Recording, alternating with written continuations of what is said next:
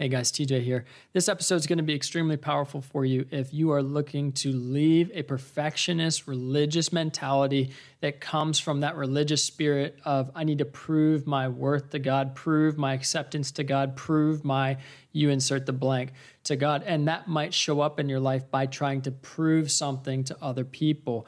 This is a very common thing that we experience. And uh, when we run into cycles or patterns, which you'll hear about, in this conversation, we need to at least take a step back and evaluate hey, is this cycle or pattern uh, something that I need to bring to God? Is it something that is actually informing me about the way that I view God? Is there a different way to approach not just my life, but my relationship with God, my relationship with the Lord? And I think for a lot of people, they've had a difficult time parsing out the people in their life from God Himself. So if this is making sense to you, you have so much value in this episode. You'll hear from Adelaide, a longtime friend, client who has an, an, incredible story of her journey navigating through a lot of the things that I'm sharing. So if you get value, please, please share this with somebody who needs to hear it. Listen to it with somebody in your family send it to a coworker or a friend. Leave a rating or review if you appreciate and receive value from this. Thanks for being here, guys. I appreciate you. Welcome, everybody. I have a longtime friend. I have a longtime friend and uh, somebody I've actually been working with for, for a while in a client relationship. Um, but really, Adelaide, you've become uh, a good friend of ours, uh, of Savannah and I both. And we're just grateful, you know, everybody everybody who's watching. Um, we're grateful, but I know specifically I'm grateful to uh, have your friendship in our lives and um, and also just really have you be able to share authentically tonight on the topic of healthy spirituality, which will have many different uh, many different trails that we can go down as as you're well aware. But um, but this is something that I specifically think about when I think about you, your journey, and some of the things that you've navigated with the Lord um, through taking personal ownership of your life, uh, through surrendering, uh, navigating things that are very challenging for a lot of people. Uh, and um, anyway, so I'm just glad you're here. And I'd love to introduce you, uh, let you share a little bit more about who you are, where you are, all of that before we get started uh, tonight. So, so just share with everybody who's here um, more about yourself so they can get an understanding of who you are. Absolutely. First off, I want to say thank you so much for bringing me on today to talk. This is awesome. You know, it's so funny to me because, and I just love this. I love that I'm having this conversation here in my childhood home. I just, oh, and I want to share more about my story later, but it is so cool that I'm having this type of conversation here in my childhood home. And it just shows that, like, hey, there's some tough stuff that happened growing up, but God is a redeemer, you know? He redeems. And so now I'm able to to have these type of conversations um, and just look back and see how much I've grown and how much he has worked through me. So, but as TJ was mentioning, my name is Adelaide Freeman. I am originally from Nashville, Tennessee, and I'm actually here in Nashville today at my childhood home. And we started we first met, I first met TJ back in New York, I want to say six years ago. And I was in New York City. I was whole different industry, whole different mindset, actually in fashion. I was an evening wear designer at the time. And then um, spent about six years in New York City. And then the Lord actually called me out of New York City to move to Dallas, Texas. Moved for moved to Dallas when I was in Dallas, that's when TJ and I started working together. And now he has brought me back here to Nashville. He, is in the Holy Spirit, I want to make that clarification, as in the Holy Spirit, brought me back to Nashville. And now I am working um, as an influencer marketing agency, and I'm partnering up brands and companies with influencers. So that is the that's the 60 second version. That's the that's the 60 second version. So Oh, that's a good. No, I mean it's impressive that you were able to uh, that you're able to fit that much into such a short time because just knowing so many different aspects of that journey, you know, it wasn't like uh, the switch flipped and you were just totally like, okay, I'm going to leave New York and drop everything that I was pursuing here, and it's going to be really easy, and I'm going to navigate this switch to a new city and then actually go back to Nashville and I'm going to listen to the Lord while I'm doing it and it's all going to be fine. Like it wasn't right. it wasn't that easy for you, was it as you were navigating that journey? Not at all. Not at all. And there was a lot of times I was doubting if I was even if I was even doing if I was even in the Lord's will, you know, if I was even hearing from the Holy Spirit correctly and if I was doing the right thing. So, yeah, yeah that was a challenge a, for sure that's a great starting point, Adelaide, because I think a lot of people struggle with that. In the past couple weeks, maybe two weeks ago or three weeks ago, we were talking about the Lord's will and what that actually means, and just separating his unalterable will from his will out of the desire of his heart. In other words, there are things that happen on earth that are not in the desires of his heart. He doesn't want to see mm-hmm. his children fight each other. He doesn't want to see people die. That's not an original design but that happens. And so it's this conflict that we can feel inside, right? It's this conflict that like he has a desire in his heart. And when we know his character, we know the the nature of those desires, but sometimes things in life don't align with that. Yet they're still within his unalterable unalterable will. Example, sending his only son to die on the cross, probably not the desire of a good yeah. father, right? But, and I say desire out of his nature, his preference, but was it in his unalterable will? Yes. Mm-hmm. And so navigating that can be extremely difficult. And I think when you start adding into the conversation, and I got a message from somebody I was sharing with you before we started, um, when you start adding into the conversation uh, people of authority, you know, that are speaking almost like this is what happens, and you know this happens in the church, right? It, people of authority almost speak as God in your life. And um and i'm smiling. I know that very well. Yes that's why i'm smiling. Yes yeah. So help me help me understand because i've watched you grow an authentic relationship with with the lord where you hear from him. Mm-hmm. you hear from him and you submit to him. And you've also navigated that journey of, of allowing people still to have authority in some capacity. So tell me about maybe your upbringing and what that looked like in your upbringing. Like, what was hearing from God in your upbringing now having hindsight in the journey you've been on? You know, it's interesting because I don't think I heard from God at all growing up. And that's only because I didn't give him permission to speak into my life. And it was because I was, I shouldn't say I don't, I don't think I heard from him at all, but I really don't think I I grew up in very much of a culture that was just so, so loud with this is the right way to do things and this is the wrong way to do things. And it was very quickly boxes you in very fast of this is right and this is wrong. And so what ended up happening was is that I was giving way too much authority to these loud voices and I wasn't necessarily able to separate myself close the door, take time, and really ask, hey, God, what do you have to say about this? What do you have to say about this topic? What do you have to say? And and and even like TJ, you know, I still to this day I still struggle with that of the the loudest person in the room sometimes they could say this is the right thing to do and you must do this exactly this way x y and z and i would just 100% go with that and what they were saying and never really stopped, like I was saying, stopped to like pray to actually read the Bible and have the Lord speak through those words, you know, in prayer, actually asking. I never really went to the word to ask at all. So so growing growing up, this is what I'm hearing. Growing up, you know, hearing from God, whether you consciously knew this or not, might have been something like, and I'm just asking, I'm not saying it is, might have been mm-hmm. something like hearing from people in positions of authority who are related to the church context you were in. Would that would that have been your god as as far as guidance? exactly. You're so you're so good.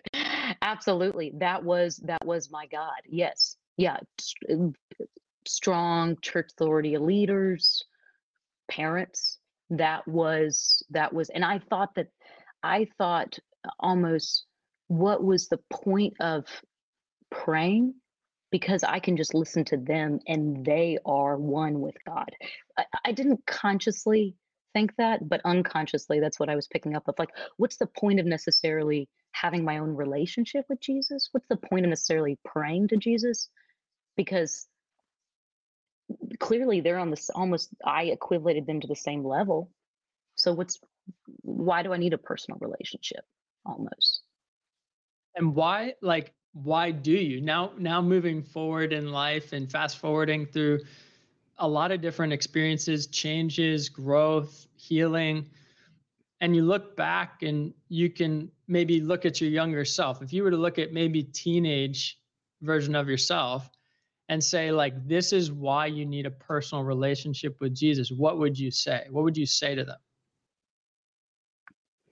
Oh gosh i love that question. I would say because because you need compassion, Adelaide. you need compassion, and you need to see um, who the true character and nature of Jesus is. Um, and it is so. It was just so easy for me to create. I mean, it was it, it was just so easy for me to, like I said before, hear the loudest voice in the room and twist the character of God so fast. And so, um, yeah, I, I, really, yeah, that's, that's, I'm still working through that, but that's good. That's good. So. And I, I want, I want people to, to, if you're listening, guys, like, first of all, thanks for being here. Second of all, please go ahead, share this with somebody who needs to hear about having healthy spirituality, who needs um, somebody to speak into their life that's that's going to say hey like you know you're not totally crazy here's some challenges that are mm-hmm. practically uh, happening with people navigating this journey and uh, and you're okay but also here's the way you know here's jesus showing you the way and what adelaide's been saying is it was kind of like a misappropriation of authority she'd given in life by the way mm-hmm. you're not the mm-hmm. only one here in this conversation who's done that uh, a misappropriation of authority that you'd given. And as a result, it led you to not have compassion. Okay, so let me let me kind of flip this around a little bit because I think people might understand this same uh, the same expression said differently. Okay, not having compassion would be the same as being extremely critical and mm-hmm. judgmental. And when we are critical and judgmental towards others, it's a reflection of our own uh, crit- self criticism and judgment towards mm-hmm. ourselves because we don't understand how God actually sees us. And so we can't have compassion for someone else if we don't understand we've had compassion from God and that we can have compassion with ourselves. And so I think what you're saying when you say, you know, I to my to my younger self, Adelaide to the younger version of of Adelaide would say, hey, the reason you need a personal relationship with Jesus is so you can understand his true character and so you can have more compassion in your life. Well, the reason you need that is because maybe there's a lot of judgment. And that judgment came from somewhere and what I'm hearing is if I put it all together, you had perceived that God was extremely maybe judgmental. Now, God is mm-hmm. a judge, but being judgmental is different. You had perceived maybe that God was judgmental based on who you had associated as God or the voice of voice of God in your life. Is that true? Absolutely, absolutely. And and you begin to um what then ends up happening is is that you begin to think that nothing you're doing is right and you become hypercritical of yourself hypercritical of every single action that you take every thought you make. And you know it's interesting i'll never forget when we had that first coaching call. Um, I, I wonder if you remember saying this, but you said, Adelaide, what would it look like to give your to to give yourself a safe space in the sense of a place where you wouldn't even judge your own thoughts. And I was like, what are you talking about? That's crazy.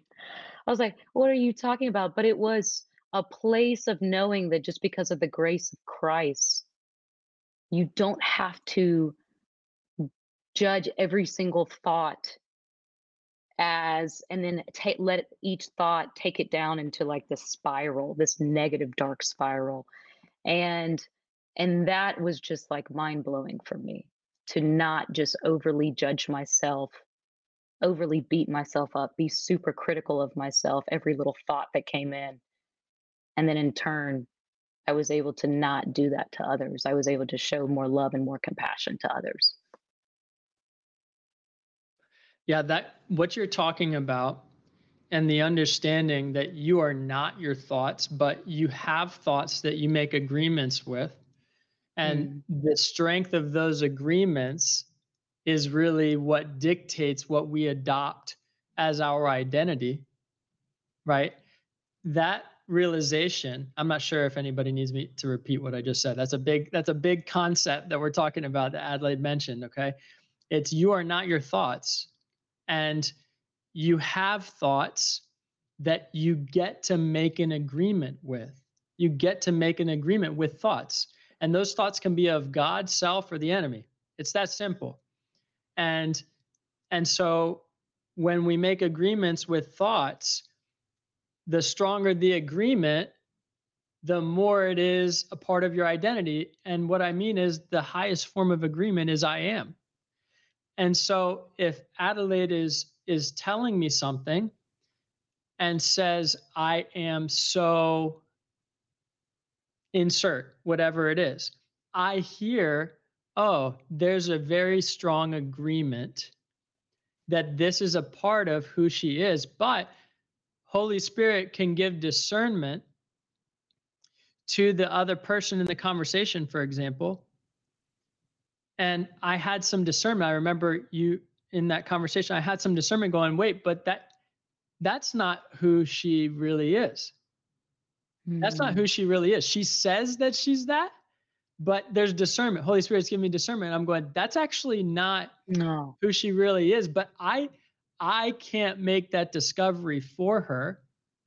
She has to make that discovery for herself. And case in point, that's the need for compassion because how can how can Adelaide have compassion for herself or others if she doesn't even know that her thoughts are really something she gets a choice to make agreement with and that she may have made agreements with things that are actually not a part of her true character mm-hmm. and other people might be saying or doing or acting thinking about acting right they might be acting in a way that's not aligned with their true character. And so it's hard to have compassion for somebody unless you can see the difference between their behavior and who God has designed them to be. Sometimes those two things aren't aligned, right?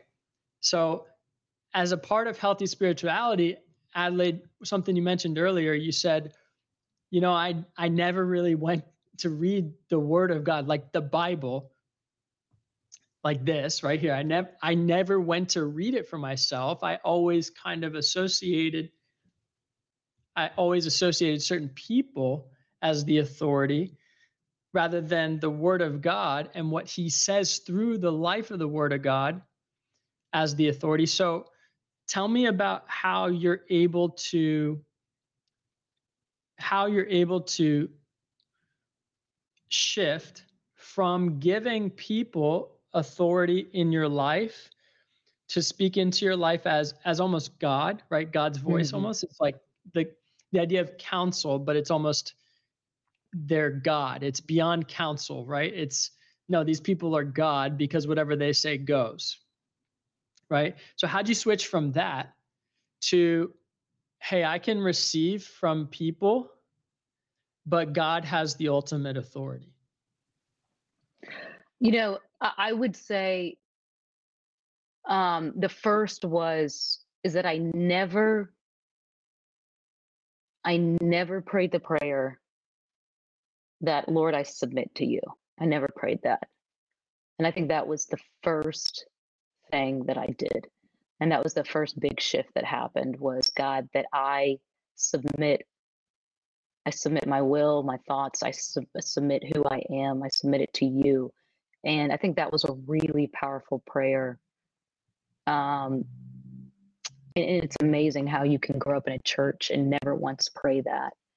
Um, it was almost like let me let me submit to the leaders of the church, but not necessarily to God. Um, so I think that was that was the first.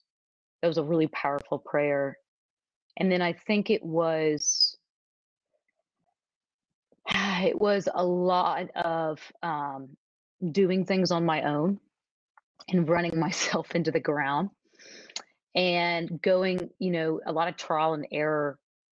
And the beauty of trial and error is that um, I was able to spend a lot of time just like in there was there's some there's some really dark seasons and the dark seasons was when i was able to um, spend a lot of time alone and and back to that prayer just asking the lord to really shift my perspective and shift my thoughts to um, to align with his.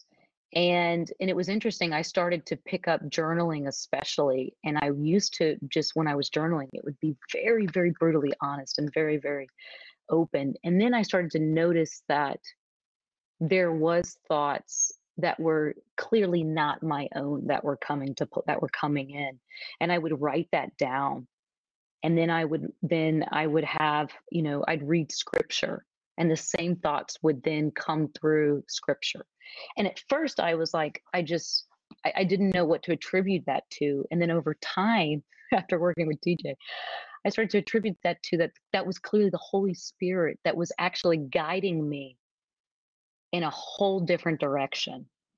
Um, and it was cool. So then I was able to start, you know, hearing more and more, almost exercising. I like to say it was exercising a muscle of, of gaining that confidence back that I actually am hearing, hearing from the Holy Spirit.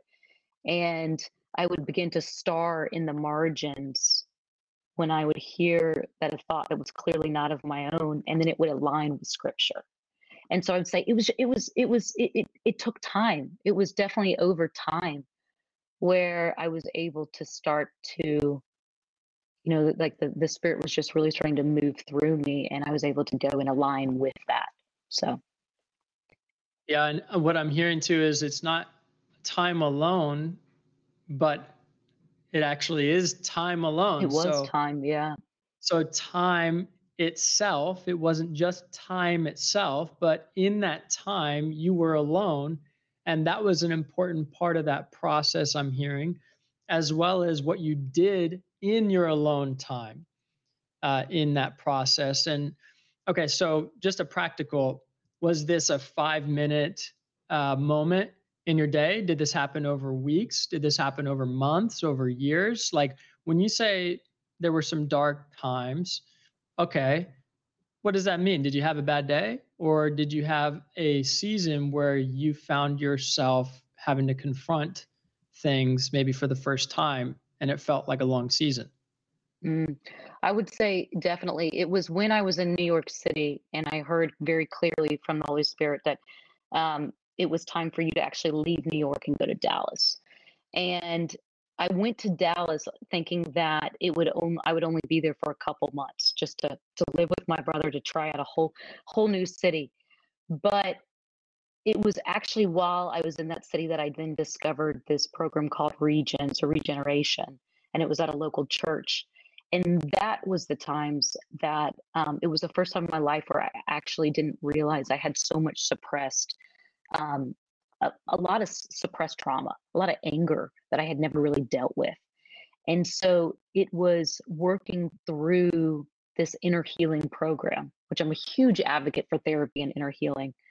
And it was working through these questions, working through these these books. It was actually different steps. It was based off 12 steps. And so each step, um, working through these steps and spending a lot of alone time with the Lord. But thankfully, He actually gave me the desire to want to spend more time with Him. And so that's just how beautiful it was is that he not only was he directing me into this program, but conveniently cleared up my schedule because it was in a whole new city and I didn't know a soul. and I'm an Enneagram 7. I like to pack my schedule with as many social opportunities as possible, but I didn't have that. And so it was a cleared up schedule. It was in a whole new city. And it was at the same time the Holy Spirit giving me the desire because I didn't have the desire, but giving me the desire to spend time with Him to go through this intensive therapy. That that's where the shift started to happen. And then it was so cool because then he started to open up doors for me to get even more additional healing. And one of those doors was working with with TJ. So I was working with you. And when and and when you think about maybe uh, it's like this desire to spend more time with him, alone time with him, you got a desire to do that Okay, were you ever conflicted about that? Like, oh, I should be spending my time elsewhere? I have to think about that. Um,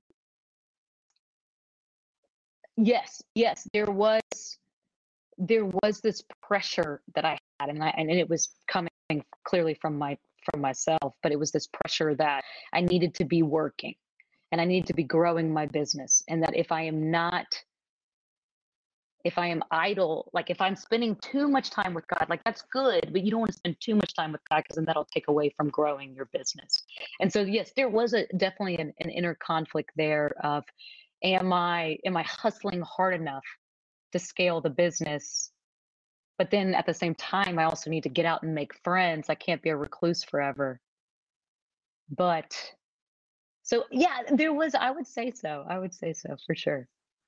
And what did he do during that time that you gave to him while you had that conflict and worry about maybe how to fulfill this ambition that also by the way god does give ambition. And when we take it too far it can become obsessive right? Mm-hmm. but ambition in a healthy way or, or, drive right? Drive is healthy. Um, so when you were feeling conflicted inside, but you chose to spend that time with God, and of course, there were those days where maybe you were like, now screw this, Lord, like I'm I'm to go dedicate my time to work over here because this is what needs to be done, which by the way is wired in a lot of our brains, whether that's how we ought to live or not in that season. Okay, so you said, okay, you know, Lord, I'm going to try and do the best I can to spend time with you. Maybe some days I choose to lay that down and go work harder than I need to. What did he do with your business?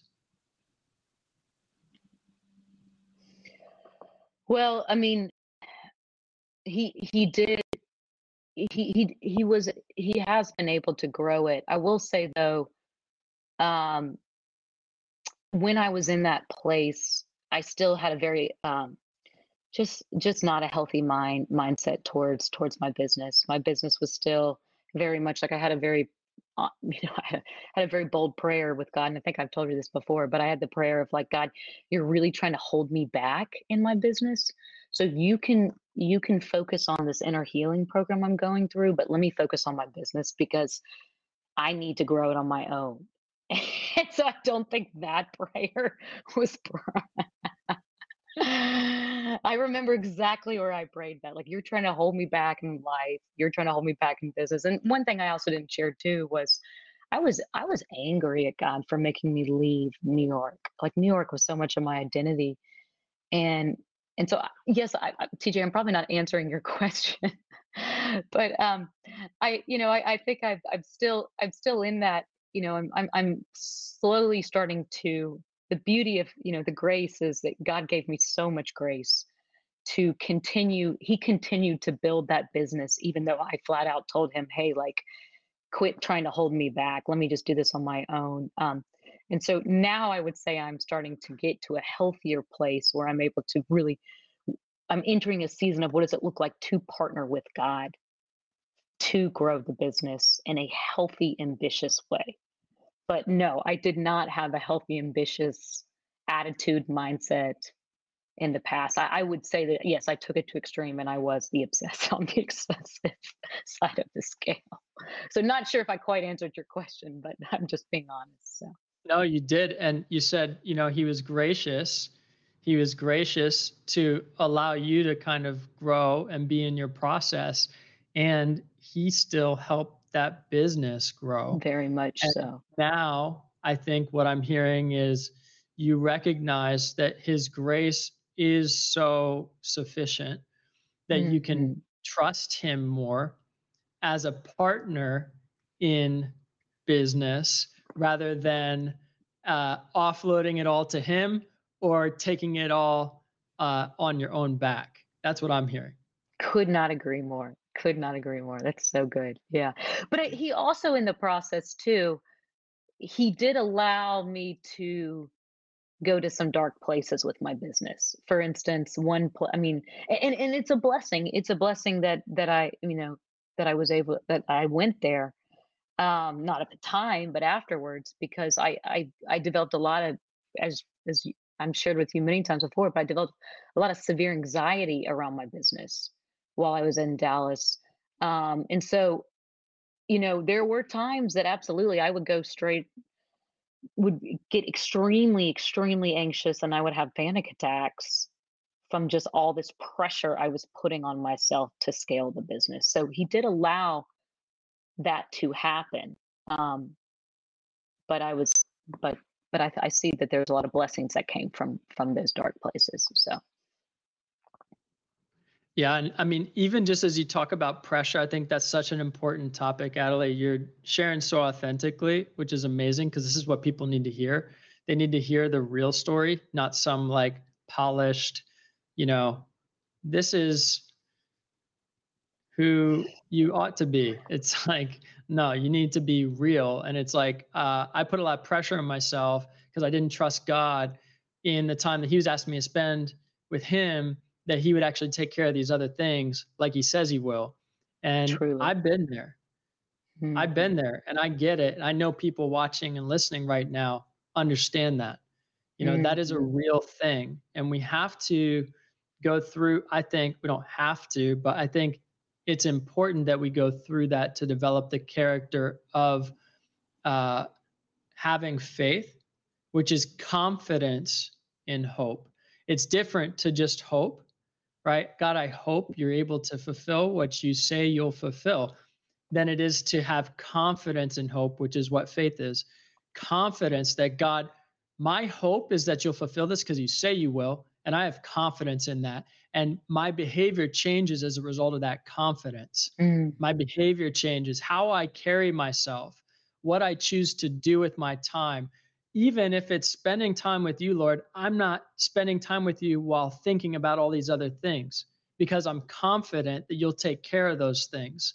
You know, I've I've personally experienced that, but I think the element that you know you're talking about around um, the pressure that you'd mentioned is really important. And I think it's important because as we're talking about healthy spirituality and people's maybe perspective of God. Um, you know, God is a God who has. You talk about anger. God has anger and wrath, and Jesus took that wrath and anger. Like crazy to think about, but like sin's real, and Jesus took the punishment. He took the punishment for sin. Sin has consequence. And it's amazing. Thank God he did that. And that is a part of God's uh, of description. You know, as a judge, he judges righteously. If you're if if you are on the wrong side of that judgment, then you receive the punishment. And I don't want to receive that. And I'm grateful Jesus did. But I think something that's important is that God's grace is sufficient. You know, He desires mercy, not sacrifice. And so the idea of pressure can be a little confusing because we understand that God is a judge in his role and responsibility, but he also is a father in his nature and his character. And so the idea of pressure, like what is healthy pressure versus unhealthy pressure in your in your walk with the Lord and how that looks in your life. If you kind of contrast maybe what you experienced as pressure from old ways of thinking mindset about who God is and maybe what you experience in terms of pressure in more recent ways of thinking and mindset based on where you're at with the Lord now if you could characterize the two and maybe talk about the difference of what did pressure look like before and what does pressure look like now if it's different at all Oh yeah, that's that's great. I mean, I would say it's, and I always joke. I I I, bring this up all the time because it's the analogy is perfect. Makes makes a lot of sense for me. But it's it's walking into a trade show. It's that type of energy. Um, you know, I was in a trade show what a, a month ago in New York, and unhealthy pressure that I used to put on myself, and I still struggle with this still, is when I walk into a trade show and I, I every I tell myself that every single person needs to know about Twilio brand influencers, needs to know who Adelaide Freeman is, needs to know what I'm about, everything I can do for them. And this is why they must work with me. And almost it comes when you put unhealthy pressure, it comes from a little bit of a force and people can pick up on it. So it's like commission breath. You know, you guys know like you, you know what I mean by commission breath. And so and and and especially in sales. And so that would be the that would be one aspect of the unhealthy pressure. Another aspect of unhealthy pressure would be also um, would be going into that trade show and being like, I have to, out of a hundred booths here, I have to get X amount to close on sales. And if I do that, then I will go to the extreme of I failed. I'll just flat out label it as I failed. And that is so so then you put these unrealistic numbers and and and and set standards that this or set this must happen or if it doesn't happen then you go to the extreme of i i fail and and i would so that would be unhealthy pressure i'd say the healthy pressure would be sharing what i have have to offer I want to come and, and, and listen first and hear what how can I serve you? How can I best fit your needs? And if it if it if it's if it a service to you and it's a great benefit, great, let's work together. And then from there I'm gonna do my best possible, you know, work and best possible job. But if it if it's not a fit, no big deal. And let's like let's not waste time and let's move on to something else. And so that but there's still a level of like responsibility of active listening and a level of like how can i really help you what what are your needs what are your pain points what can i do for you and if i can't then i'm more than happy to direct you or connect you with someone that can better serve your needs and so i'd say that is more um, kind of but also taking the the the strong expectation if i don't do x y and z then i'm going to fail type of attitude so. So good. What i'm it's hearing is a different energy. It's a different energy. Yeah total different energy and what i'm hearing is you've gone from like i'm gonna i'm gonna give you this but only if you give me something back so i'm gonna hold on to it until you promise that that i'm gonna get something back in return to hey this is yours. You can take it if you want it if it's going to be good for you if you have something to drink. This is great to pour in and you can drink out of it. But if you don't have something to drink this is probably not the best thing for you and i'm going to make it your choice. And this is such the character of god right? To say i'm going to i'm going to give you this choice. Now god does have things that he says hey this is this is how it is the unalterable will right but he gives us a choice. And I know I have a choice just by a simple fact that I get to worship him or not. I get to choose to say, Lord, you're my Lord or not. I get the choice to do that. That's a good God. That's a good Father. And so when we approach our lives with that perspective, because Adelaide, you you having that perspective allows you to approach these conversations at work from a different energy, uh, with a much more, um, I would say, healthier, you know, approach to to working relationships at the at the start? You know what does it look like to start a working relationship where hey i'm open handed and you can take this if you want it and if not that's okay. This is what it is though. Um, i guess my question is like how was the pressure that you used to have? And i know still times it can come up and that happens in life right? But how is that pressure you used to have informed by maybe your um, spiritual context growing up, if at all? Oh gosh, yeah. So it would be it was interesting because it would be the pressure not to screw up. Um like, you know, going to a very legalistic kind of growing up in a very legalistic environment like if you if you do, you know, if you do X, Y, and Z wrong, then then that's deemed a sin and and like there's no grace for that. There's no compassion for that at all. Um, heavy pressure to not screw up in in your life will also that same energy then came or that same perspective then shifted into business as well so you can't screw up in business and so then you would put a lot of pressure on yourself to be the perfect christian and then that you would also it was the same almost believe it or not it was this like kind of the same narrative or the same mindset of put all this pressure to close a sale and that was very similar to I must convince you that I'm a good person. And I also also must convince you that you need to work with me for X, Y, and Z reasons. And and it was all very um, very, very similar and took me a long time to realize that, that that where it was really coming from. So wow. I'm like somebody's listening right now and they're just going, hold on, that hits way too close to home. Like that, I can tell, like, I just, I feel that somebody right now is going, wait a second, that makes total sense to me. So, that idea of having to prove that you're a good person, okay, that idea of having to prove that you're a good person is this idea of like, you have to be good to get into heaven. Like, good people get into heaven. That's actually not what we're told uh, you know, and and so it's not that um, I personally believe like the the full gospel does explain the consequence of sin and grace and redemption, and at the same time that ought to lead to transformation where you are a person whose life is characterized by compassion, by uh, your gifts used uh, to the best of your ability and as God has given them to you and generously and all of those things. So, you know, the good works overflow from that.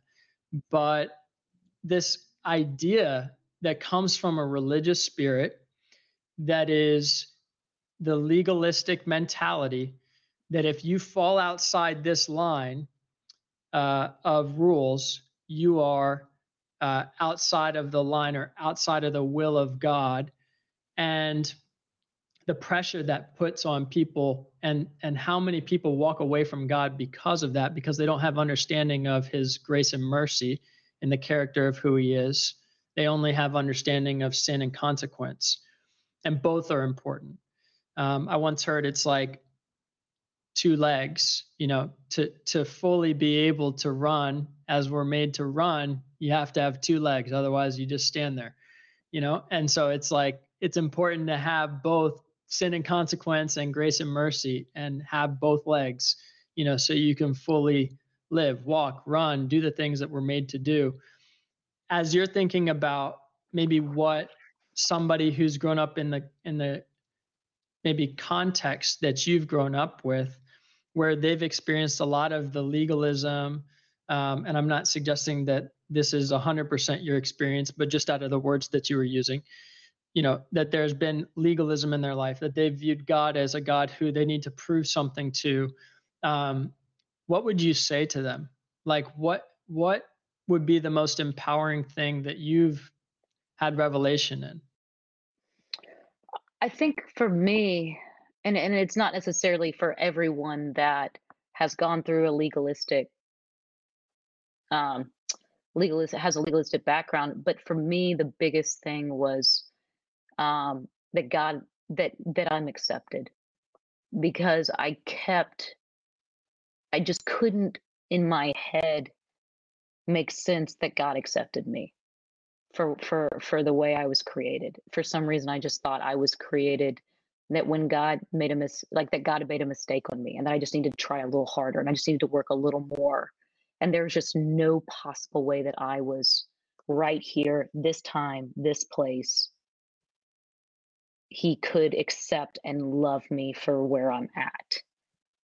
and I think once I got to that revelation that he accepted me and loved me for where I'm at, then I could start to feel a little more safer with him because I never felt safe with him. And and um and and it, and it's been it's been a journey to get to a place of what does it look like to be alone with your creator and feel safe and because that I can journal and be so honest and I, and as the words are coming out and and there's parts of me that are like oh gosh I can't believe I even had that within me or I can't believe I even thought that thought. Just the fact that he already knows and he already accepts um and that there is that there is grace for that. So that's what i would say. That's the start wow. And how many people have not felt safe with god because of their experiences of people who have represented god in their life that didn't make them feel safe? Example a father figure. Example a priest or a pastor. Example a school teacher who taught about uh, god but did it from the law without the spirit of life in it. And this idea of being able to understand that you can be safe with God, that He is a God of judgment and He does bring consequence and He gives us choice between life and death, and that that's a reality. Yet He's also a God who loves us unconditionally, who sent His only Son so that we could actually be reconciled with Him because of His love for us that is a revelation that a lot of people are missing. But my question to you, Adelaide, is how do you receive that? It sounds nice to the ears. And in my spirit, in my spirit, I know somebody can hear that. You know, oh, it's more than just physical. Would you would you repeat that? I, I lost you that part. Yep. So my question is, it's nice. It sounds nice to the to the ears to hear I'm accepted by God but how does somebody actually go from that's something that I know to that's something that I experience? Oh, it's it's spending time in scripture and just praying through the scripture and when um asking asking the Lord to really speak through the scripture, but it's also too it's interesting because it's um I don't know if I ever communicated this out loud. So so let's see how it goes. but it is when a thought comes into your head that you could but that um, you know you have the choice to take a step back from that thought and to decide are you either going to choose to believe that thought or choose not to believe that thought it's like you have to remove yourself from that thought and know that there's two different pathways to go down based on which, you know, are you going to believe it or not believe it? And, for me, it was the practice of, okay, a thought has come to my mind, and this is an incredibly debilitating thought that will pull me away from God. And I have gone down that path so many times before where I choose to believe that really debilitating thought sends me into a spiral and to a dark place and i'm just I, I know the end result and i'm exhausted from it and that just can't align with the character of god so i'm going to go to scripture remind myself of the truth and see that it's actually not it's a different path that god wants me to take and that's it, it just it, it's a it, it it takes practice it takes practice but knowing that you actually have voice and to to remove yourself and see the thought almost separate from you, that's really powerful. So that's incredibly powerful. And that is, you just described being transformed by the renewal of your mind. That is the description of being transformed by the renewal of your mind because you, at the soul level in your mind, are making agreements or not making agreements with those thoughts that are coming. And the enemy wants to attack us in the mind because as soon as he can get a grip right there in the mind, then it can dictate our behaviors, what we choose to do with it. And so all I need, all I need is to believe that lie. I need to believe that lie. I'm looking at this right now. And that lie leads to sin. It says, You may be sure that your sin will find you out. Numbers 32, 23. You may be sure that your sin will find you out, right? In other words, sin leaves us bitter and destroys us. And that day of reckoning always comes, whether it's now or later. That's what sin does because the enemy, the enemy's agenda is to steal, kill, and destroy. All he needs to do is get in there and give you that thought, Adelaide. All he needs to do is give you that thought that you're not, you're not articulate, you're not humble, you're not this or that, so that you can't share. You can't share about God's goodness, his faithfulness, his mercy for people to hear. All he needs mm-hmm. you to do mm-hmm. is just believe that lie so that Adelaide, somebody who I know God has empowered in her life to speak powerfully and from a place of authority and credibility, two different things, that she, that person who God can move through powerfully, won't speak. That's what he wants to do, the enemy. He just wants Adelaide to just believe a little bit, just enough so that she'll shut down and not speak, or so that she won't pursue that relationship or so that she'll she'll drive herself into the ground trying to grind herself away at the business you know because of because of a b and c rational reasons when god's actually trying to do something that would be addressing more of the foundation something that would help her for the long run the long term the legacy that he has for her. the enemy just wants us to to come into agreement with the lie so that we go down what adelaide's calling that second path and if you guys are listening, that's so important for you to hear because this is the difference between knowing something and experiencing, right? When you, Adelaide said it so well, when you experience the same cycle mm-hmm. over and over and over and over again, mm-hmm. guess what? Something has to change if you don't want that cycle to continue. And and so what Adelaide's suggesting is, hey, you know what can change? Is you can actually take a step back from your thoughts and say, I have this thought and this thought right now, or at least I just have this one thought that keeps leading me down this path. And I don't like the path where it ends up in the experience that I have. So maybe I can go to God through a personal relationship and scripture and say, Lord, can you lead me to scripture that shows me your true character? I can come to you open handed and receive whatever you have to say to me, Holy Spirit but I just need to know because I keep going down this path and it's not the path that you have for me. I know that because you're a good father. So I'm asking you to show me. And this is where I've sent out a message sharing about this live stream, Adelaide. I don't know if you saw this message, but I said, Savannah and I have gotten to know Adelaide over the years. And the one thing I can say about her is she's so humble. She's so humble. The reason you're able to even take a step back from those thoughts and come to the Lord and just say, Lord, show me your characters because you're humble, teachable, right? Teachable, willing to say, Lord, there might be a different way here. Like you're even just willing to say there might be a different way. I believe that's a gift God's given you, right? To be able to come to Him and be teachable, where He says, Hey, you might have experienced this one thing your whole life. And I believe I'm speaking to somebody right now. You might have experienced this one thing your whole life and you might have believed this about me, God, right? As if I'm speaking on be, on behalf in this example, right? You might have believed this one thing about about God your whole life. But are you willing to even are you willing to even suggest or be open mm-hmm. to the mm-hmm. fact that it could be different? To the fact that God that you know could actually be different than what you've been taught by the people who have taught you through their words, through their actions, through uh, their non-actions right? Like could could could you be open to the fact that god is actually different than who you thought he was? And i think that is an incredible gift that he's given you that takes the form or shape of humility and the character that you have. And i think people when you're walking away from this conversation just need to be asking themselves like you know am i even open to a different god than what i've been taught? Not mm-hmm. not that God changed because God didn't change.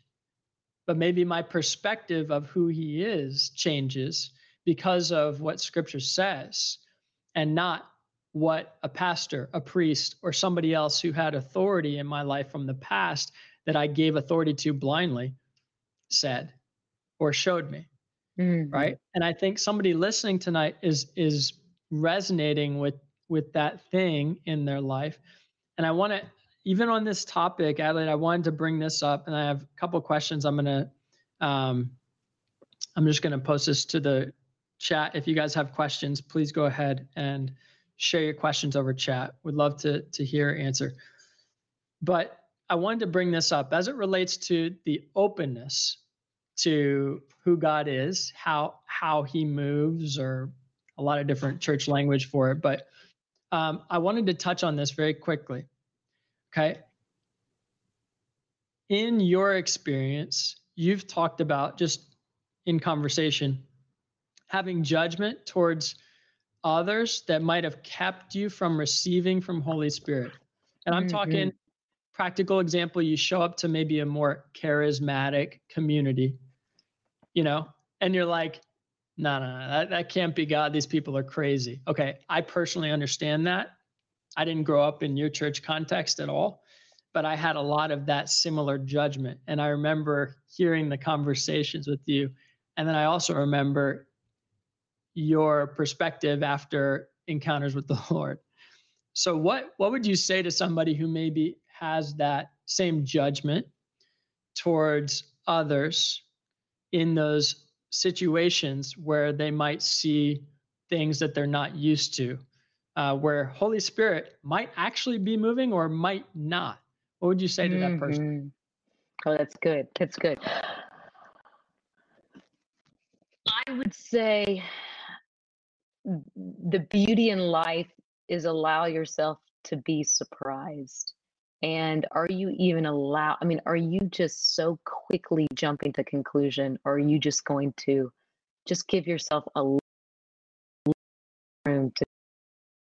just be and and i would yeah i would definitely say um there is just don't don't think don't box things in just so quickly or or, say or tell yourself oh i've already figured this out this is the way it's got to be or this is the way it must be. Um it's a very dangerous place to be in especially as humans that got this figured and this way it must be it has to be this way it's always going to be this way. I mean that i think when you when you start saying that to yourself you've lost you're stunting your growth. And that is a really that's a dangerous place to be in um, especially when because then what happens is is that then you start to go in the direction of that i've got god figured out and that's a really really dangerous place to be in is that i've got god figured out i've got you know and so i just say always have that curiosity.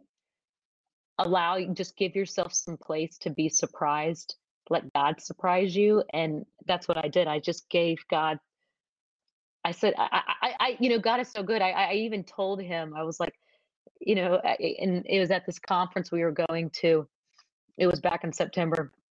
It was August, and it was. I, I, I told God I'm very uncomfortable right now. I'm very uncomfortable. This this this conference makes me uncomfortable. Everyone at the conference makes me very uncomfortable. It was it was a it was a very charismatic type of conference. And I said, I'm uncomfortable. I, all I want to do is remain very c- controlled and closed off. But there's got to be a reason why people keep showing up here. And and i'm not sure what it is but i'm open to just opening my mind to understand why these people show up and why they go to the stage and or the altar and why they're why people uh you know the the leaders of the church come and pray for them and why they fall over and and be slain by the spirit. I just i want to understand why and I think that's the key. Just allow yourself to understand why. So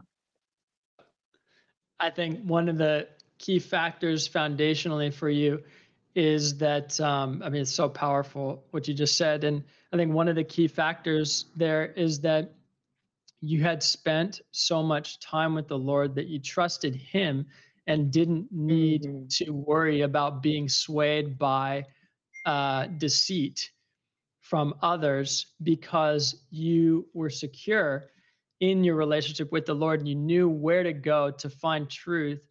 And therefore, in that situation where you felt there was safety, it wasn't just a blind, let me go tarot card reading. Like it wasn't True. that. Good point. It yes, was- it was not it- that. it was more this is a there's per, there's like i know god is in this somewhere i know that I just want to understand.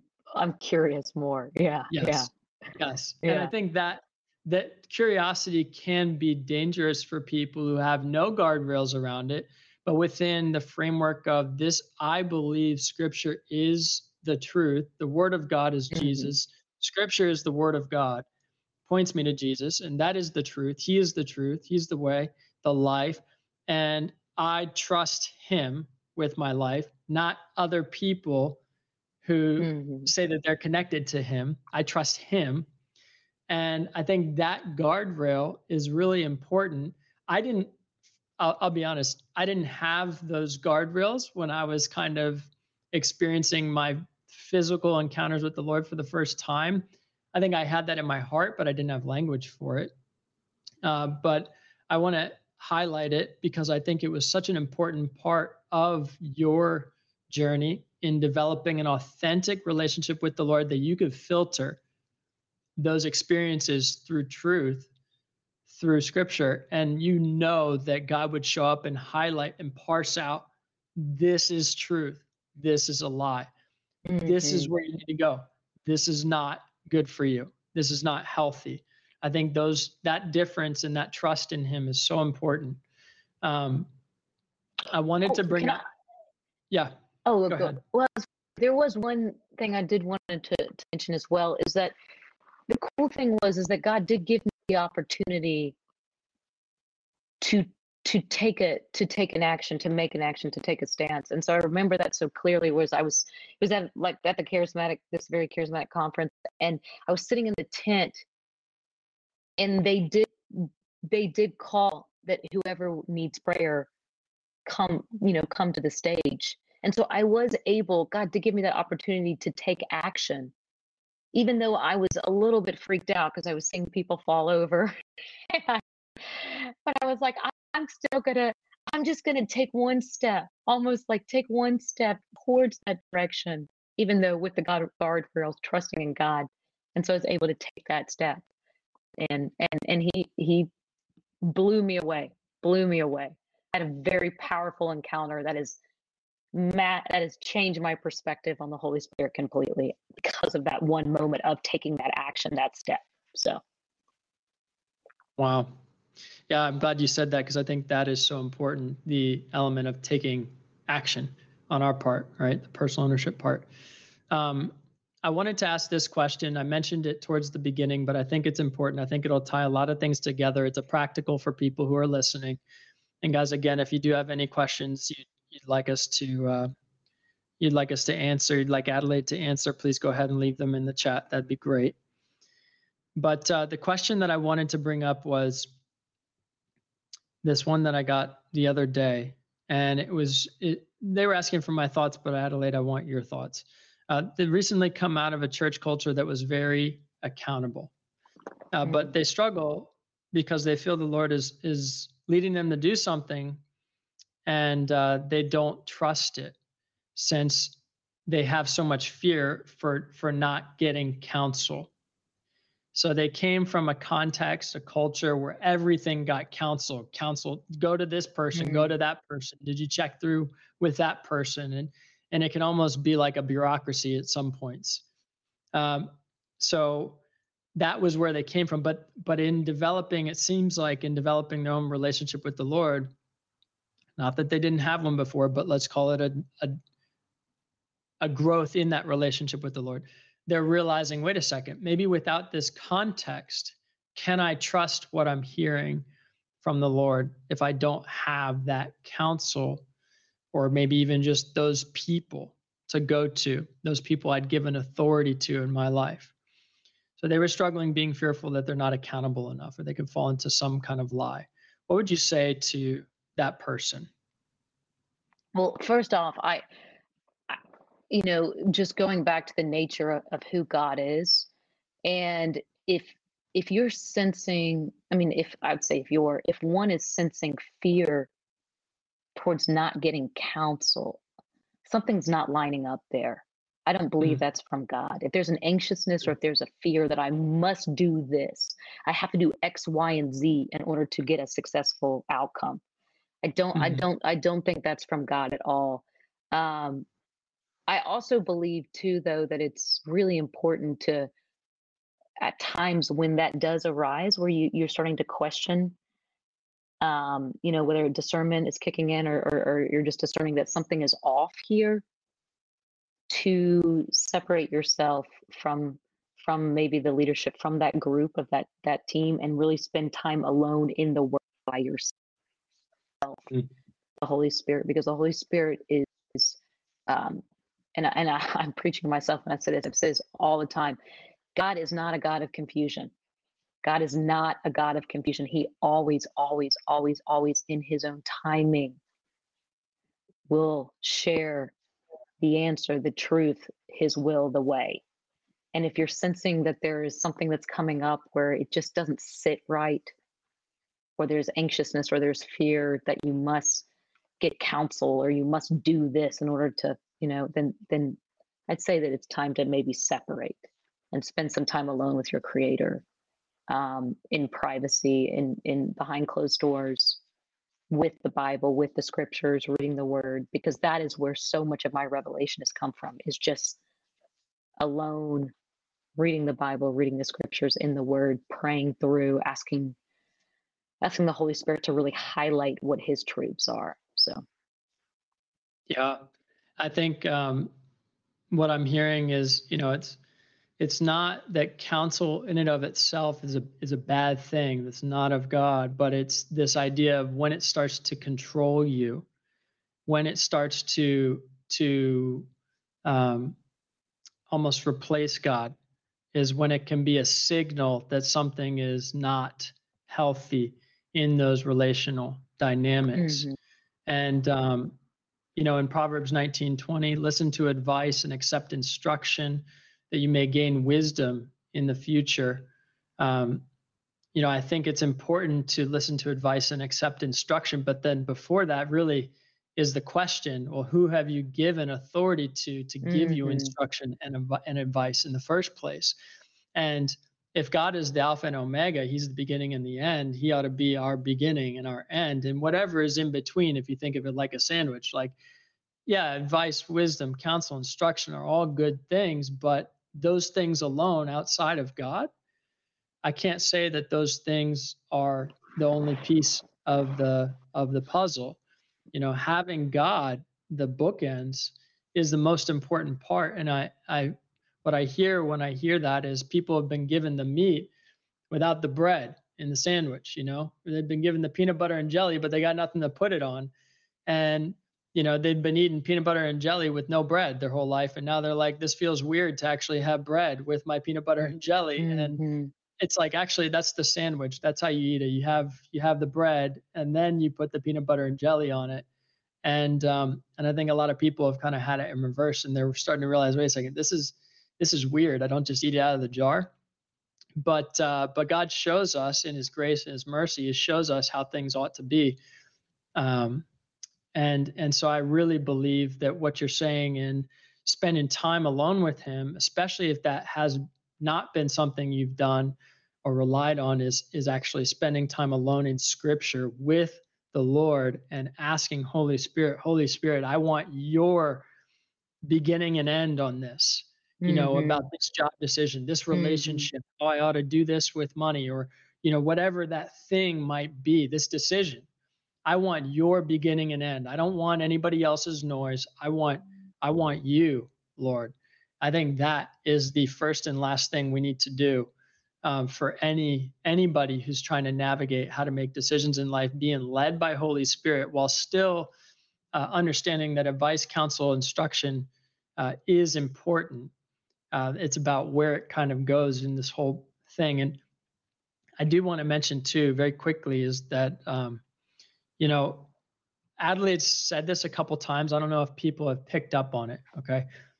But she said, I needed to separate myself. Guys, if you've never separated yourself from people who have been the authority figures in your life, Mm-hmm. okay, if you've never done that, how can you let God be the authority figure in your life?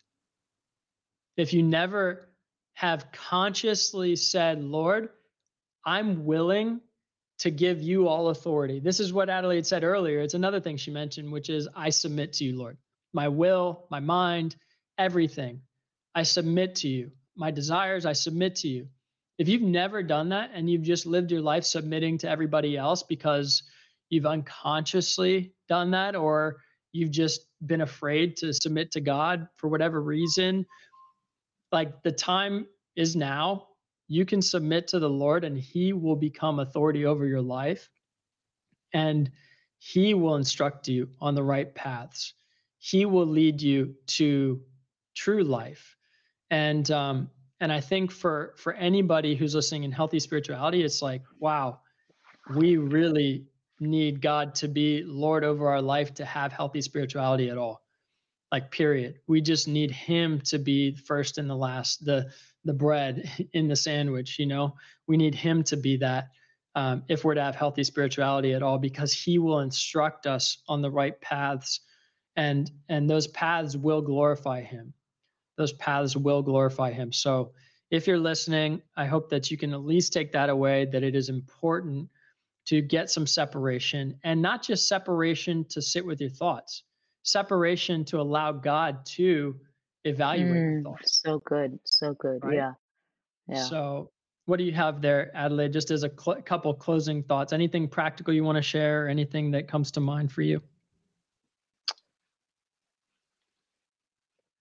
Well, I mean, I've said this, I said this earlier and, and I'll say it again, just the importance now, especially more than ever, of getting therapy and counseling because I didn't even realize, I mean, you know, similar to what we were talking about earlier, I didn't even realize that I had a that there was a, a real intermeshment going on. Intermeshment is a is a therapy term. That there was a real intermeshment going on with maybe family, with with the the church culture that I grew up in.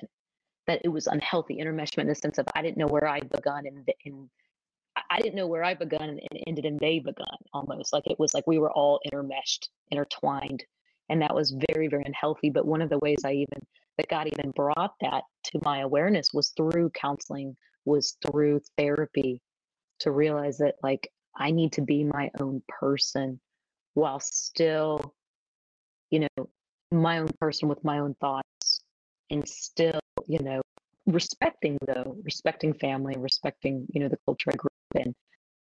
But having that separation is really key and it was through tools and i think practical tools like like getting therapy and doing life coaching which is huge and and and, and surrounding yourself with um, just really godly influences that encourage you to live out your god-given identity and to be that unique person that god created you to be and constantly reminding you of who you are and your uniqueness and your unique identity in christ and so forth so.